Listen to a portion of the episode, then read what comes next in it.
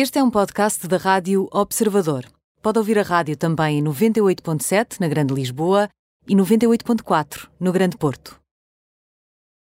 Tina? No mundo em cuecas, o fim do mundo em cuecas.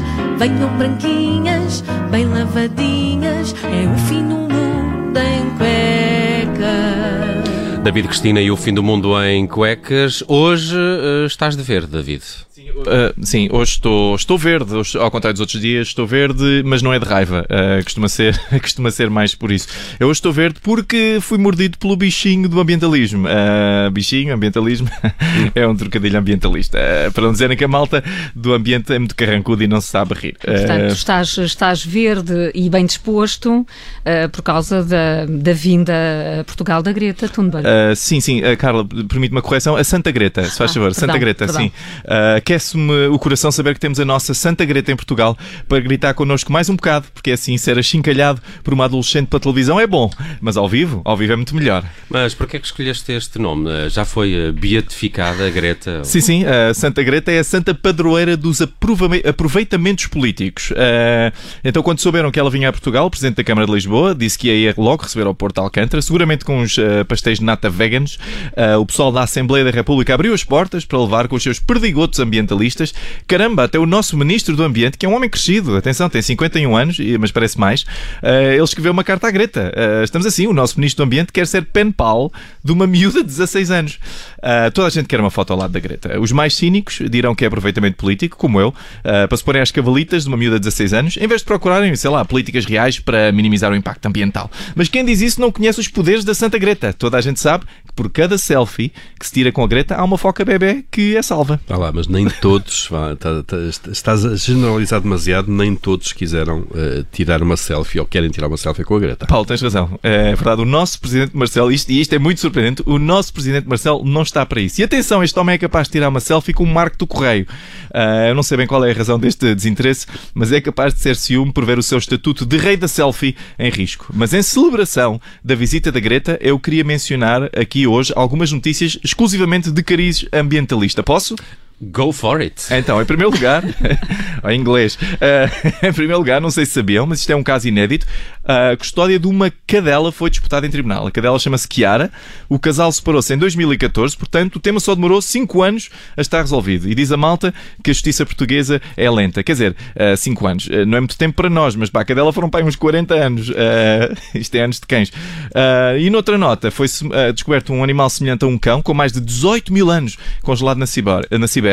Os arqueólogos dizem que acham que o animal ainda está a aguardar uma outra decisão sobre custódia por parte dos tribunais portugueses. E finalmente a minha notícia favorita. Uh... então parece que a TVI decidiu entrevistar o chefe Lujubonir. Como é que é isto é? Lujubonir Stanicic. Ok, Lubonir. Eu não, não conheço o cavalheiro. É muito mais fácil. Lubonir Stanicic, que é uma espécie de Gordon Ramsay, de Gordon Ramsay eh, que trabalhou nas obras. Um, diz a TVI uh, que o jornalista uh, Paulo Salvador teve uma conversa com o Lubon, Bonir, que foi crua, sem filtros e surpreendente. Lá surpreendente foi. Coitado do Paulo Salvador, passou a entrevista toda com aquela cara que fazemos quando somos interpelados por um sem-abrigo a gritar obscenidades no metro e ainda faltam 5 estações para sairmos.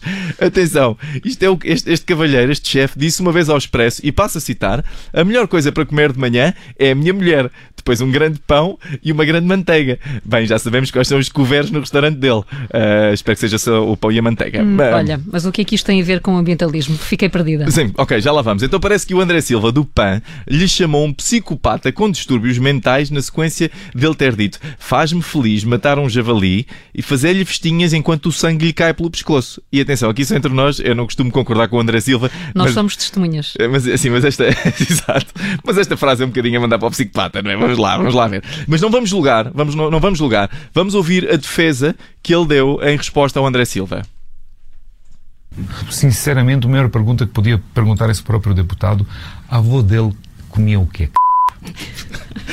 Um, um, eu não sei como é que é lá na Bósnia, mas, uh, mas cá em Portugal não falamos assim com as nossas avós. Uh, mas atenção, que se, se isto, se isto é, é mau, ele não, ele não ficou por aqui, ele ainda acrescentou para se defender.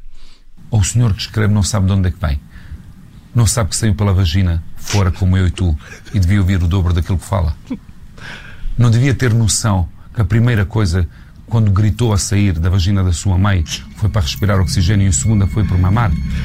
Um, ok, ok, pronto, acho que podemos todos concordar que ele não é um psicopata. Acho que podemos, acho que depois disto é uma pessoa equilibradérrima. Um, mas atenção, pessoal, vale a pena ver o vídeo só para ver a, cara do Paulo Salvador quando ele, em vez de dizer que nasceu, ele opta por dizer saiu da vagina. Ah, isto é um, é um Camões, este cavalheiro.